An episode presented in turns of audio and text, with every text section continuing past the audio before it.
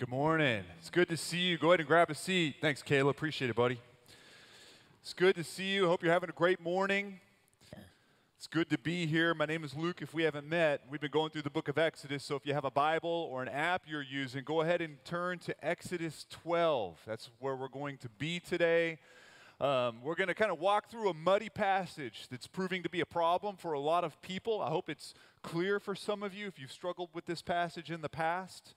Um, we are going to do the 10th plague today. So, if you were here last week, we went through nine of the plagues, and we saw that they were not random plagues, but they were strategic.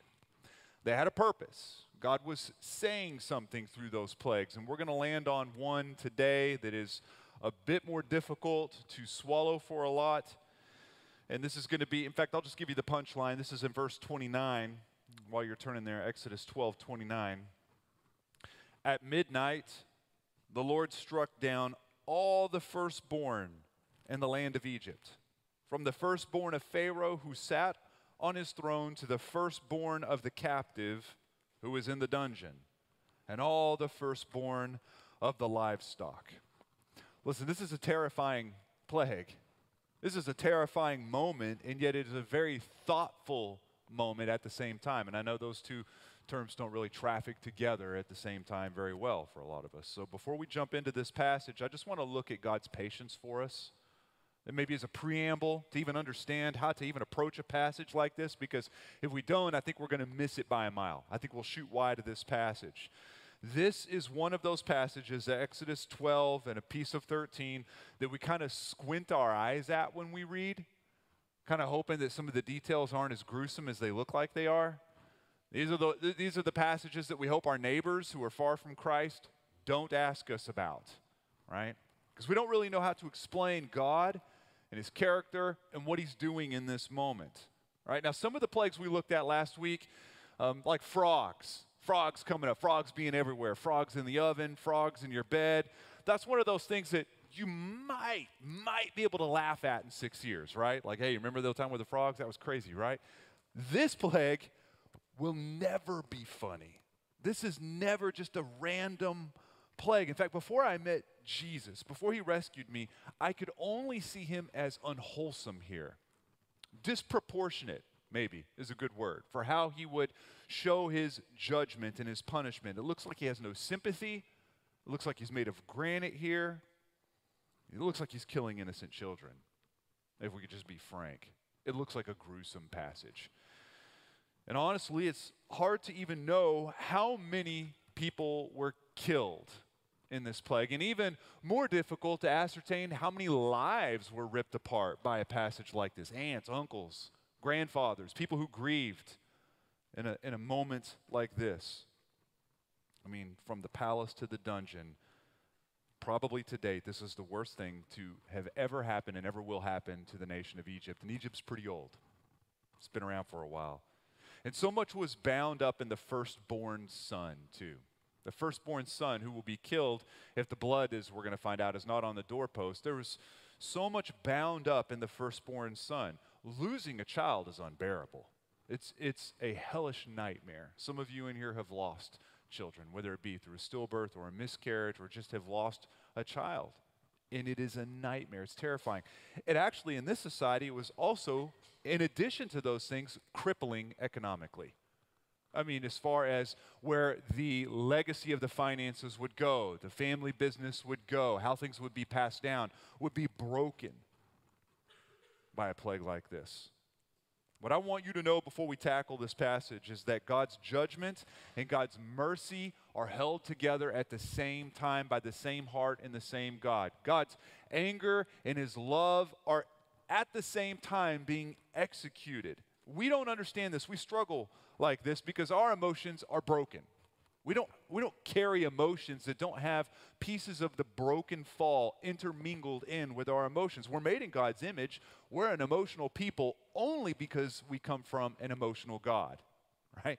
We, we, we have a hard time seeing God as a God of emotion, but He is deep and rich and textured in His emotion. But His emotion does not have sin mingled in with it. Which is why a passage like this can be so tough for you and me to understand, because our emotions do. We're incapable of holding such powerful emotions, especially ones like love and anger at the same time, without them being corrupted in some form. Here, God is not going to show us a picture of overblown anger. He's not throwing a tantrum in this passage. His emotions are perfect and perfectly expressed. Wasn't stoic like a statue. He was very emotional in this, yet without sin. And I also want to consider before we even jump in how God could have started with this 10th plague. He could have began with the most damaging, intense one, and it would have cut four chapters out of your Old Testament if you'd just got right to the point and started with this, right? Pharaoh would have let them go almost immediately. But he is patient. So we have 10 plagues, this being the 10th. He's patient, not like us. This is what Peter tells us in 2 Peter when he says, The Lord is not slow to fulfill his promises. Some count slowness, but is patient toward you not wishing that any should perish, but that all should reach repentance. I mean, think about it. Even in bringing judgment on Egypt, God was actually preserving Egypt. He was preserving this nation that he's about to rain this horrific, terrifying nightmare of a plague upon, right? Because God is redeeming a nation that will give us Jesus, the Prince of Peace, who will in turn rescue Egyptians. Egypt itself would be gifted by the gospel downstream of this event. Okay? A guy named Nahshon was a Jew that was living in this time. Nahshon was probably making bricks. He could probably tell you everything you ever wanted to know about how to make a brick with or without straw. He was alive walking around the streets during this time. And he was also the great great grandfather of King David.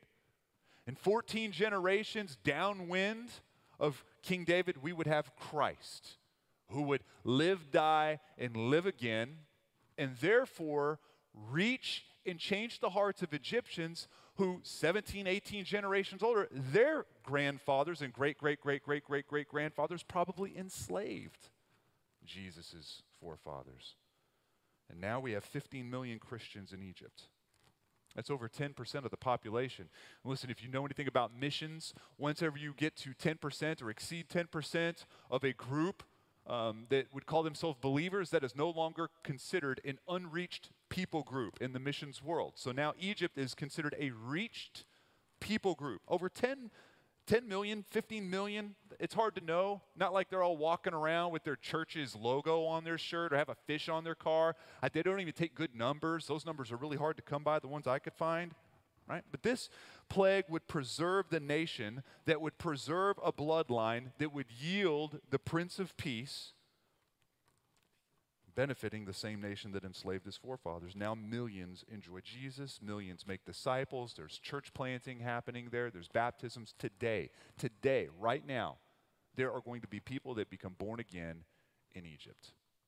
All downwind from this horrific nightmare of an event. So, yeah, this is a terrifying passage. Judgment fell hard, but mercy fell abundantly as well. Anger fell hard, but grace was abounding as well. We don't understand these things. It's hard for us to reconcile in our heart what's going on. This is why Paul says in the book of Romans, in Romans 11, stay where you're at, he says, Oh, the depth and the riches and the wisdom and the knowledge of God. How unsearchable are his judgments and how inscrutable his ways. For who has known the mind of the Lord, or who has been his counselor? Mixed in with this 10th plague is the Passover meal, right? Passover, probably one of the more pivotal days in human history, right? We have it in our passage today. Some days cannot be forgotten easily, right? Good or bad. You all have them. I remember my first car accident like it was yesterday, right? I was honking at a girl, looking out my passenger window, wasn't paying attention, hit a minivan in front of me, that rolled up and hit the sports car in front of it, right? So I learned how insurance worked better than any other high schooler at my high school. I knew if you needed to know anything about insurance, I could tell you because of that effect. Right? I, I, I remember the, the day I met my wife, right? Walked in, saw her for the first time, my heart kind of stopped. I said, hey, cutie, what are you doing? Right? I remember like it was yesterday.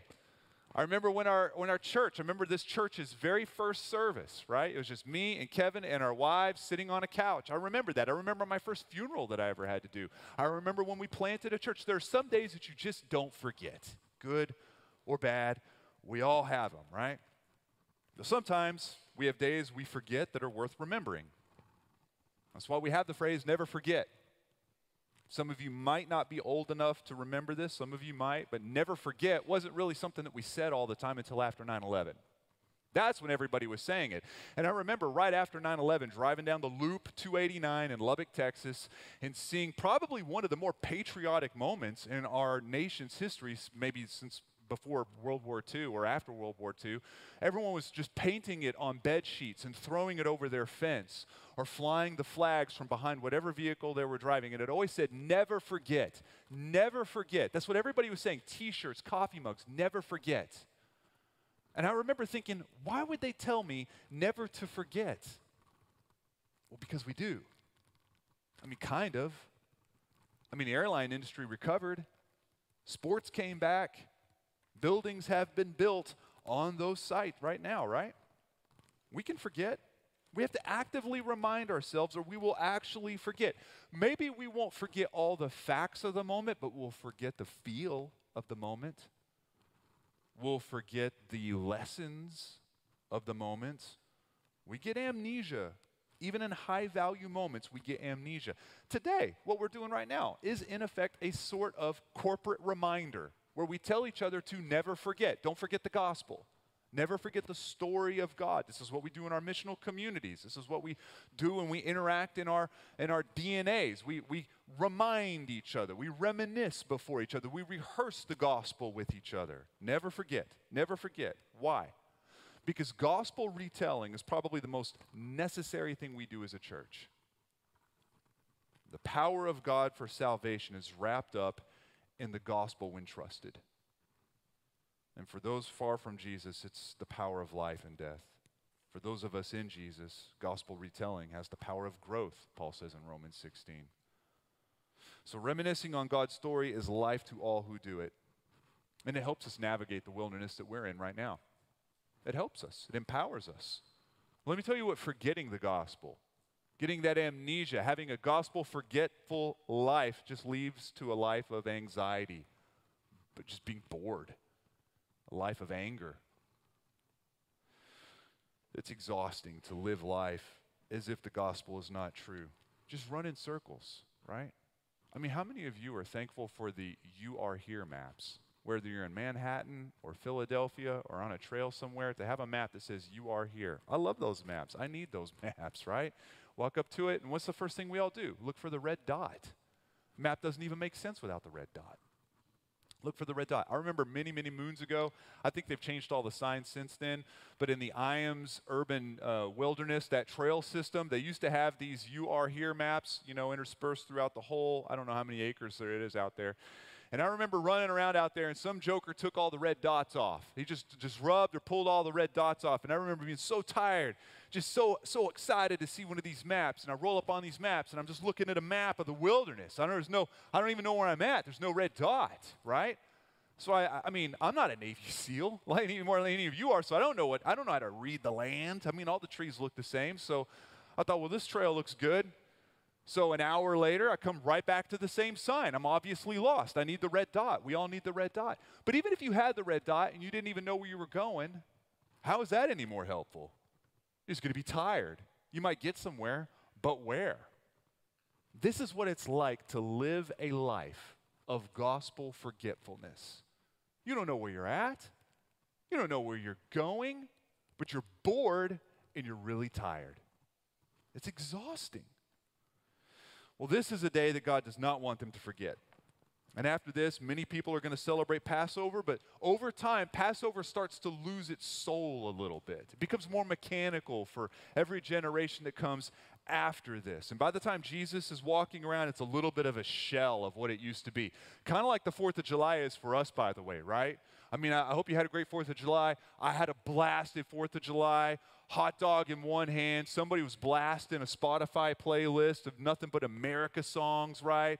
And I'm looking up into the sky and I'm thinking about just a moment. Let me tell you what I wasn't thinking about Ben Franklin, King George III you know, the Declaration of Independence. I wasn't thinking about that stuff, and neither were you. You weren't thinking about it either, were you? You were all thinking the same thing I was. That mortar was really cool, but how much did it cost, right? Weren't you all doing that? How much was that mortar? That was really cool. I wonder how much it is if you buy it the day after the 4th of July. That's what I was thinking. How much is it right now if I were to go out and buy one? No one's thinking about the 4th of July. So when Jesus enters the picture, walks around, and celebrates Passover, hear me, when he has the Last Supper with his disciples on Passover, it's finally going to make sense he's refreshing this memorial and he's putting it into perspective and he's dropping it right where it needs to be, right before them, so they see what God is doing. It's like he was showing up and wiping the dirt and the dust off of an old plaque so that finally people can read it. That's what he's doing in the Last Supper. Even today, we have heavy practitioners of the Passover. Well, listen, we have three synagogues within three miles of this building right here. People who believe Passover rests in what God did through Moses, not what God has done through Jesus. And they celebrate the mechanics of Passover and they do it accurately, right? But it's like celebrating a perfect Super Bowl party and denying that there was ever even a game. But Passover is of high value.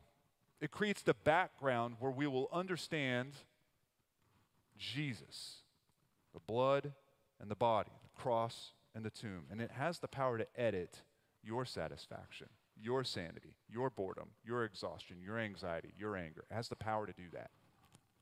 Right? Let's look at Exodus 12. Let's jump in. We're not going to read all of the two chapters, but we're going to jump around to the main points that I want you to see. This is how it starts off 12, verse 1. The Lord said to Moses and Aaron in the land of Egypt, This month shall be for you the beginning of months. It shall be the first month of the year for you. Tell all the congregation of Israel that on the tenth day of this month, every man shall take a lamb according to their father's houses, a lamb for a household. Okay, pause for a moment. What he's doing right here is he is hard baking this day into their brand new calendar. He just recreated their calendar. He doesn't want them to forget, right? It's, it's as if God dropped in and said, All right, starting over, Happy New Year. I know it's just July 11th, but Happy New Year. And then we all go out and buy mortars, hopefully at half price, right? we get good fireworks. But this is it. Every time we would hit July 11th and it would be New Year's, we would have to just kind of think for a moment, oh, oh yeah, it's, it's meant to not be forgotten. And he's actually recreating their calendar around this. Look at verse 4. And if the household is too small for a lamb, then he and his nearest neighbor shall take according to the number of persons, according to what each can eat, you shall make your count for the lamb. Your lamb shall be without blemish, a male, a year old. You may take it from the sheep or from the goats, and you shall keep it until the 14th day of this month, when the whole assembly of the congregation of Israel shall kill their lambs at twilight. Then they shall take some of the blood and put it on the two doorposts and the lintel of the houses in which they eat. They shall eat the flesh that night, roasted on the fire with unleavened bread and bitter herbs. They shall eat it. Do not eat any of it raw or boiled in water, but roasted, its head with its legs and its inner parts. And you shall let none of it remain until the morning. Anything that remains until the morning you shall burn. In this manner you shall eat it with your belt fastened, your sandals on your feet, and your staff in your hand. And you shall eat it in haste. It is the Lord's Passover. For I will pass through the land of Egypt that night, and I will strike all the firstborn in all the land of Egypt, both man and beast, and on all the gods of Egypt I will execute judgment. I am the Lord. The blood shall be a sign for you on the houses where you are. And when I see blood, I will pass over you, and no plague will befall you to destroy you when I strike the land of Egypt. This day shall be for you a memorial day, and you shall keep it as a feast to the Lord throughout your generations, as a statute forever. You shall keep it as a feast. Okay, listen, this sounds weird, all of this. It is, it is weird. Come on, it's weird. What's going on in this passage? They've eaten lamb before. I'm sure that's not weird. I'm sure they've been in a hurry when they've eaten lamb. So eating it in haste, I'm sure that's not weird. But can you tell how inconvenient this is? They're having to really think through this. This isn't just a casual meal you're throwing together. There's some boxes that have to be checked in order to do this well, right? And by the way, before I even get too far from this, this is probably one of the greatest forecasts of Christ in your entire Old Testament, right here. This is it. This is a centerpiece. Over a dozen centuries before Jesus cries out in a manger, before shepherds who took care of lambs, this passage would allude that he himself will be the Lamb of God for you and me. Which is what John the Baptist says in the book of John stay where you're at. But whenever he sees Jesus cruising across the street, he says, Behold the Lamb of God who takes away the sin of the world. Paul tells the Corinthian church, For Christ our Passover lamb has been sacrificed. Even Isaiah says, Like a lamb that is led to the slaughter, so he opened not his mouth. Listen, God is not picking a random animal here.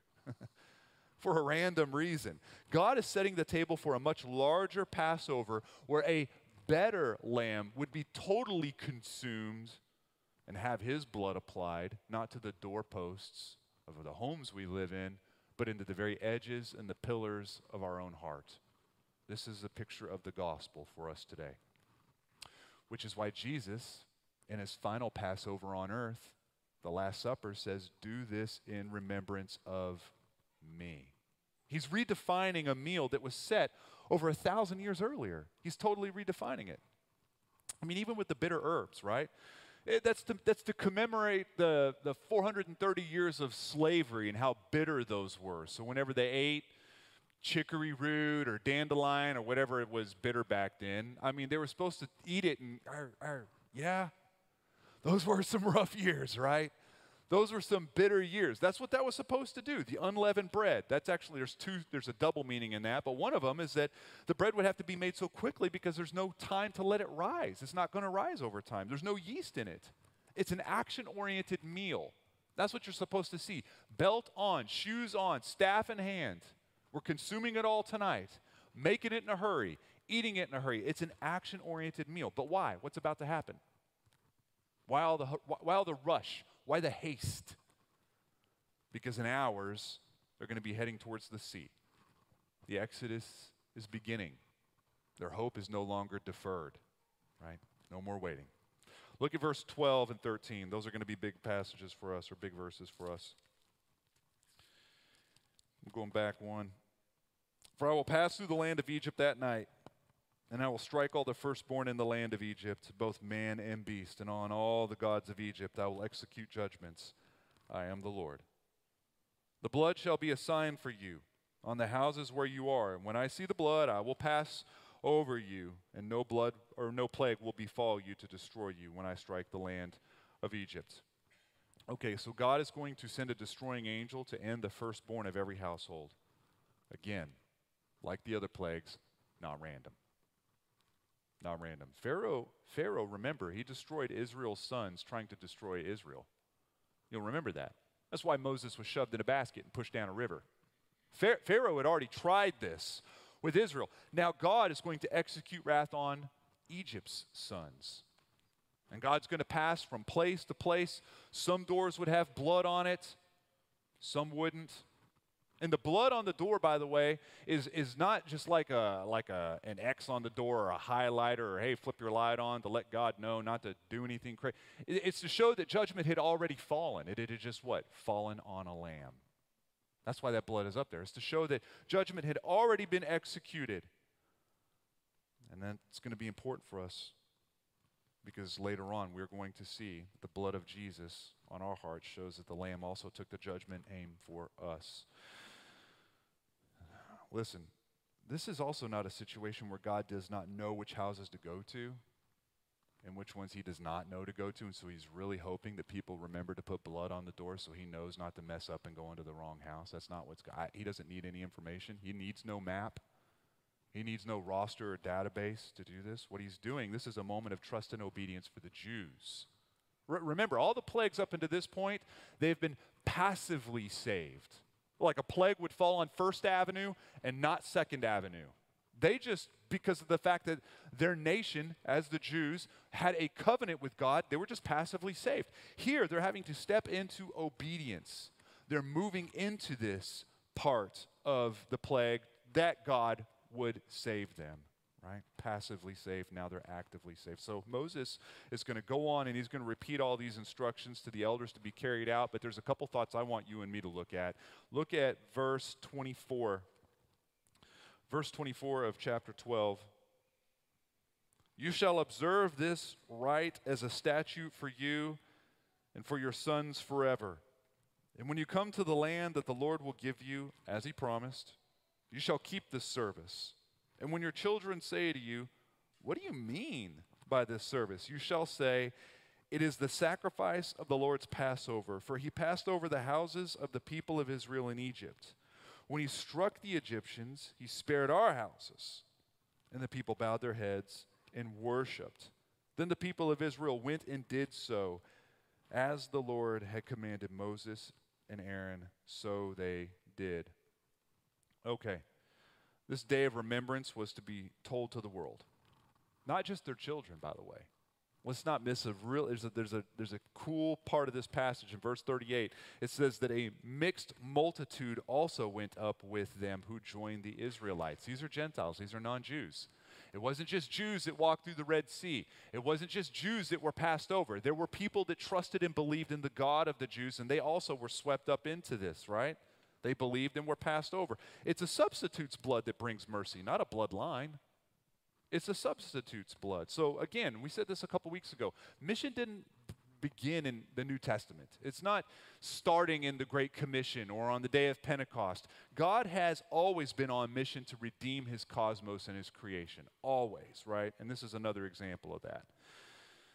So, with lambs consumed, doorposts painted with blood, and everybody ready to depart, judgment falls. Judgment falls. Look at verse 29. At midnight, the Lord struck down all the firstborn in the land of Egypt, from the firstborn of Pharaoh, who sat on his throne, to the firstborn of the captive, who was in the dungeon, and all the firstborn of the livestock. And Pharaoh rose up in the night, he and all his servants, and all the Egyptians, and there was a great cry in Egypt, for there was not a house where someone was not dead.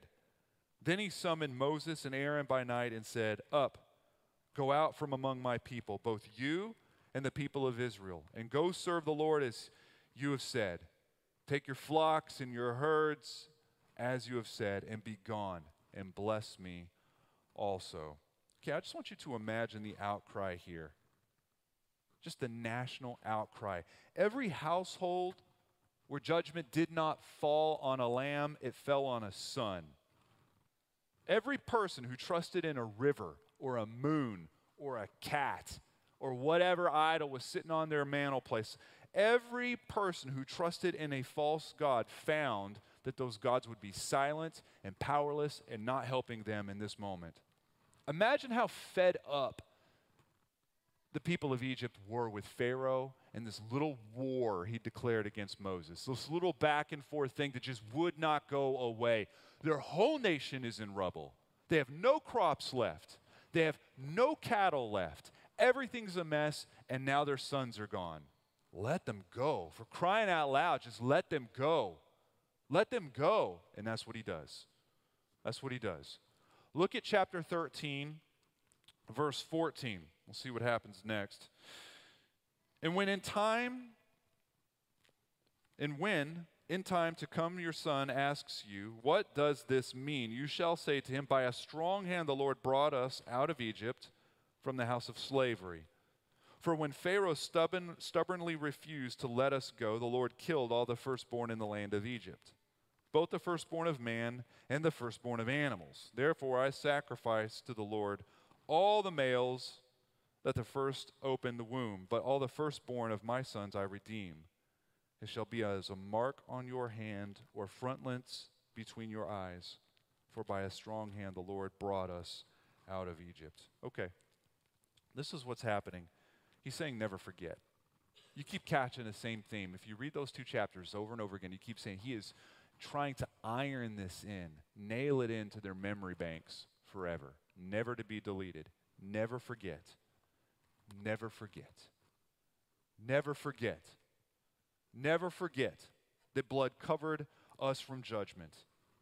Never forget that the lamb had to be totally consumed. Never forget that small gods don't save. Never forget. And listen, this is still the big idea for us today because we easily forget these things. We have amnesia, as we've already seen. We fail to reminisce well.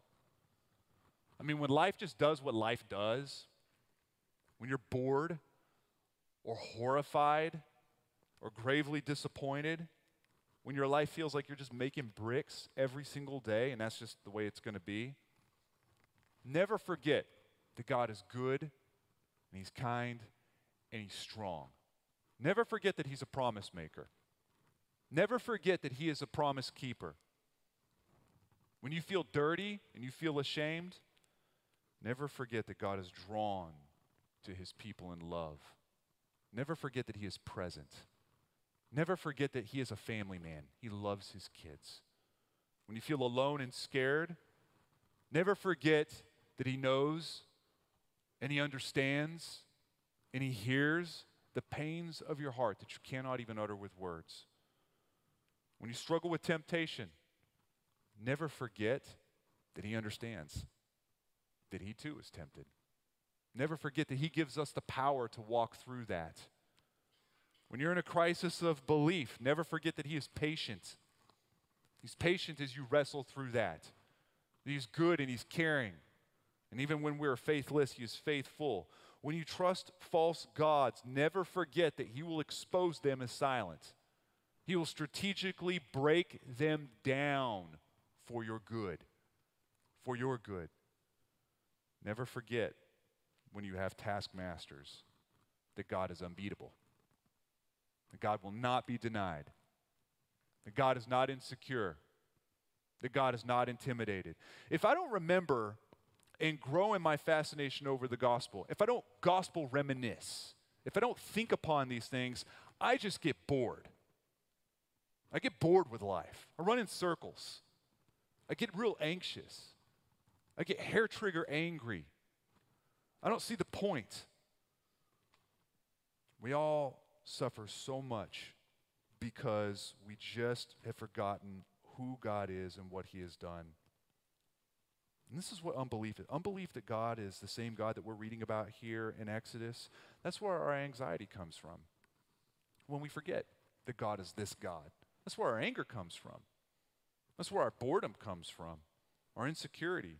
We suffer so much when we just reduce God to a relic, when He just becomes a hood ornament in our life. Not, not one to be celebrated in the small moments as much as the big ones, as we remember, as we memorialize. But, friends, listen, we have a better Passover to reminisce over, to remind each other of. We have a far better Passover. We have a lamb with no blemishes, no broken bones, who is totally and completely consumed, whose blood covers our hearts so the judgment would be exhausted on another for our benefit. The death would not ever touch us. And this changes everything. It changes everything. It edits our entire existence. Because now not only are we free from destruction, we're empowered. We're a people living on the move. We're, we're an action oriented people, right? With no leaven among us. See, that's the second meaning. I said there was two, there's a double meaning to the, the yeast, the leaven, right? The second one is that leaven, we'll find out in the New Testament, is a representative, or yeast rather, is a representative of sin. This is what Jesus would be saying when he talked to his disciples in Matthew. He says, Watch and beware of the leaven of the Pharisees and the Sadducees. They've got a sin. What he's saying is this they've got a sin in them, and it acts like a cancer, It eats away at everything. It's small. You don't see it. You don't catch it in the moment, but it grows and it gets root and it just starts wrecking everything. It ruins everything. Beware of it. Beware of it. That's what he's telling them. Paul says the same thing twice. He says a little leaven leavens the whole lump. He says it to two different churches. All it takes is a little bit. He's saying there's no time to be held down by sin. Savor Jesus, but savor him in a readied position, in a forward posture, constantly reminded, constantly reminiscing on what God has done. This is why the author of Hebrews says in Hebrews 12, Let us also lay aside every weight and sin which cling so closely, and let us run with endurance the race that is set before us. They're all saying the same thing. They're all saying the same thing. Some of us are so entangled and bored and full of heavy emotions over our life. Some of us have so many small gods that we've placed trust in, whether it's our job or security or money or identity or friends or appearance. Gosh, it's an endless list. Let just hear me. God will judge those gods before your eyes, right before your eyes. God will judge and he will break down piece by piece those small gods that we put all of our trust in. And when he does so, it's not a cruelty to you, it's a grace to you. I've had things broke off my life that at the time it hurt so bad. It felt, it felt, like, it felt like he was being mean and disproportionate, and he was bringing me life at the same time. Lay the weight aside. Don't return to the same slavery that you used to be in. He's saying, never forget, reminisce, be fascinated, adore the God of Exodus as he adores us.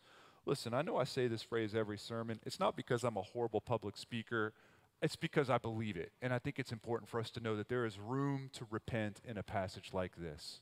There's space. I think, and I say that in every sermon because I think every passage offers that.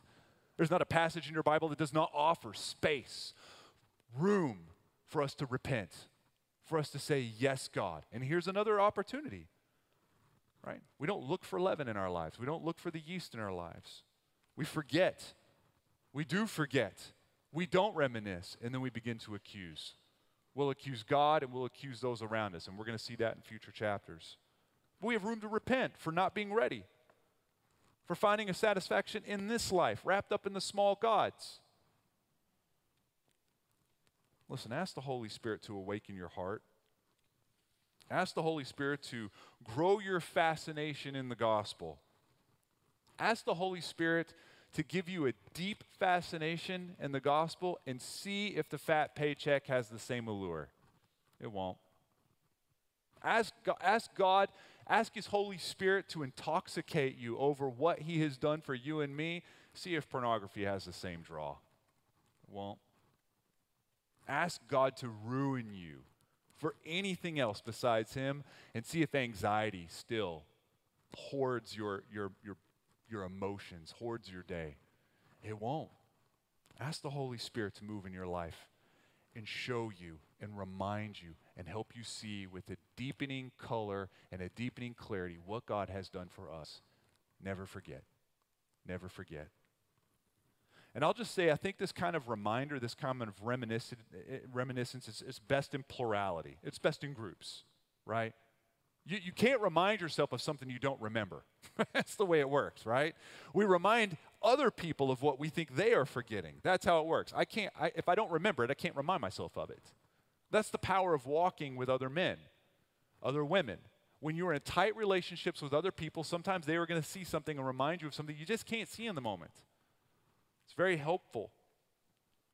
I'll tell you what, one of my biggest fears when the pandemic started to wane, I know we're not totally out of it yet, or maybe we are, I don't know, I hear different things all the time. But as we were starting to exit the worst of it, I guess we could say that, it wasn't my biggest fear that people would say, Yeah, man, I went into the pandemic, you know, I went into quarantine as a Christian and I came out an atheist, you know. I, I wasn't really f- fearful of that. I know it'd be a dark season for a lot of people. It'd be tough. It was, right?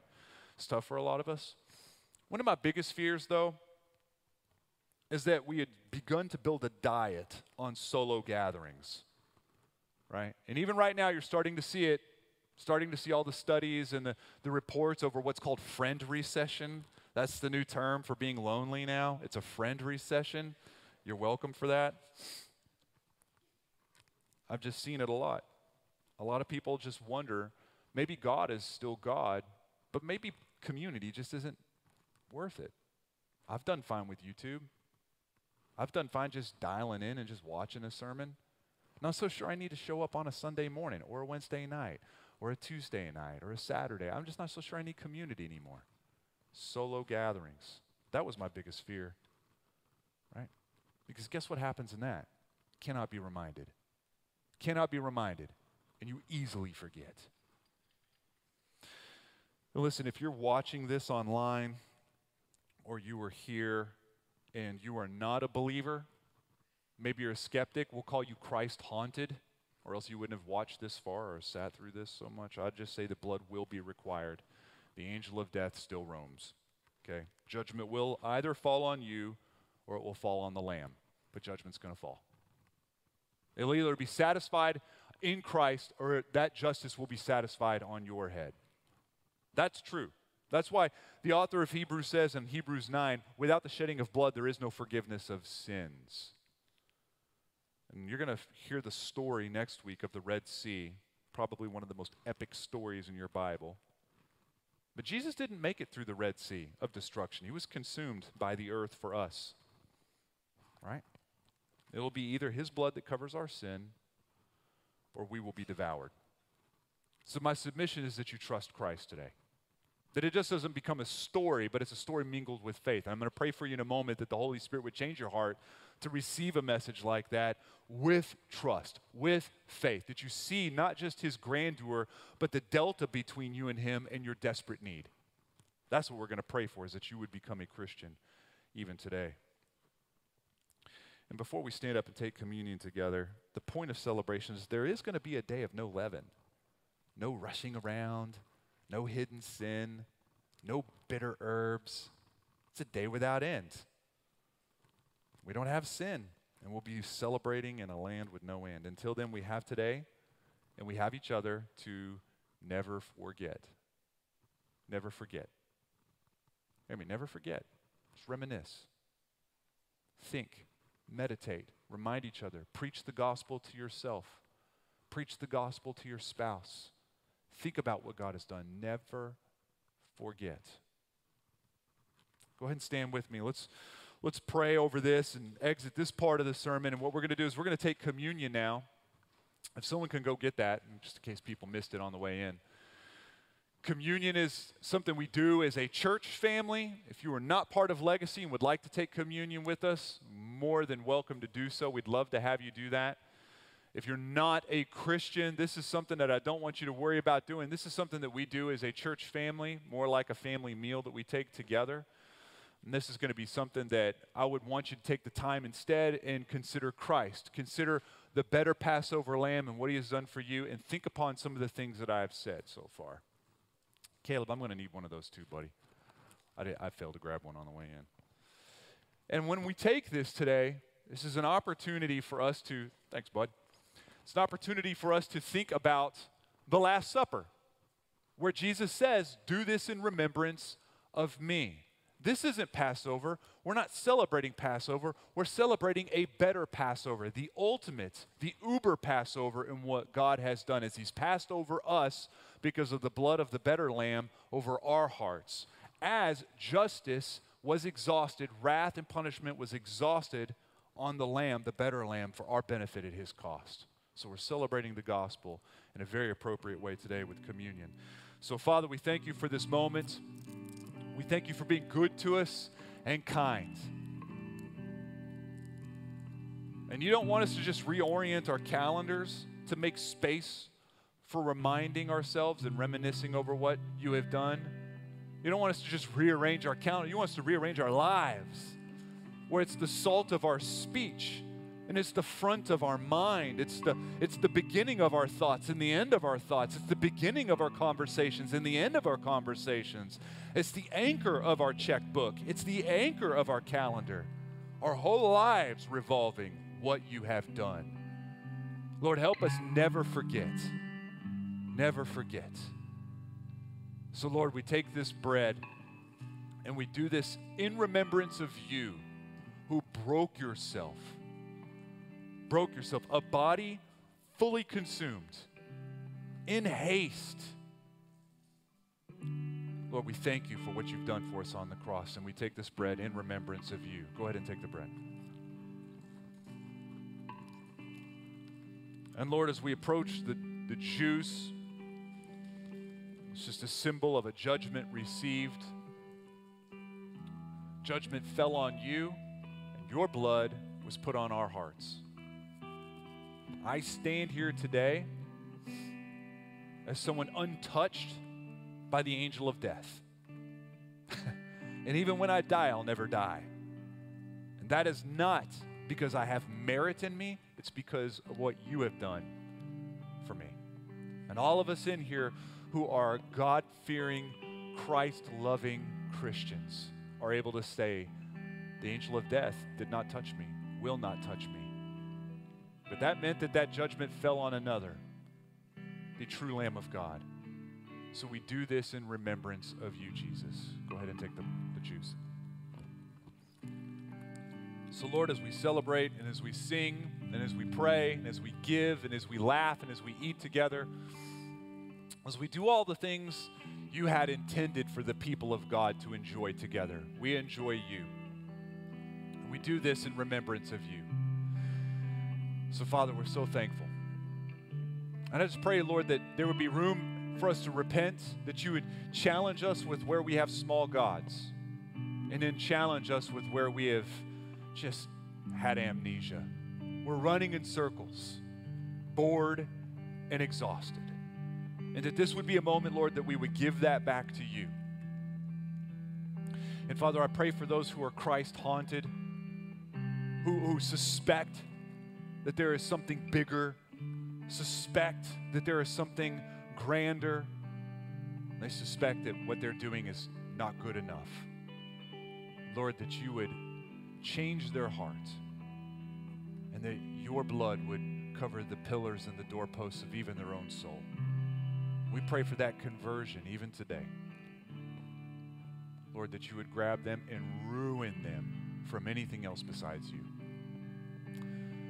So, Lord, we pray these things because you're good and you're strong and you're kind and you're thoughtful and you're gentle and you're sweet and you're present. And so, God, we say we will never forget as a church. We will sing as a people, not forgetting. Give, volunteer, eat, party, celebrate, be on mission as a people who do not forget. And it's in your name we pray. Amen.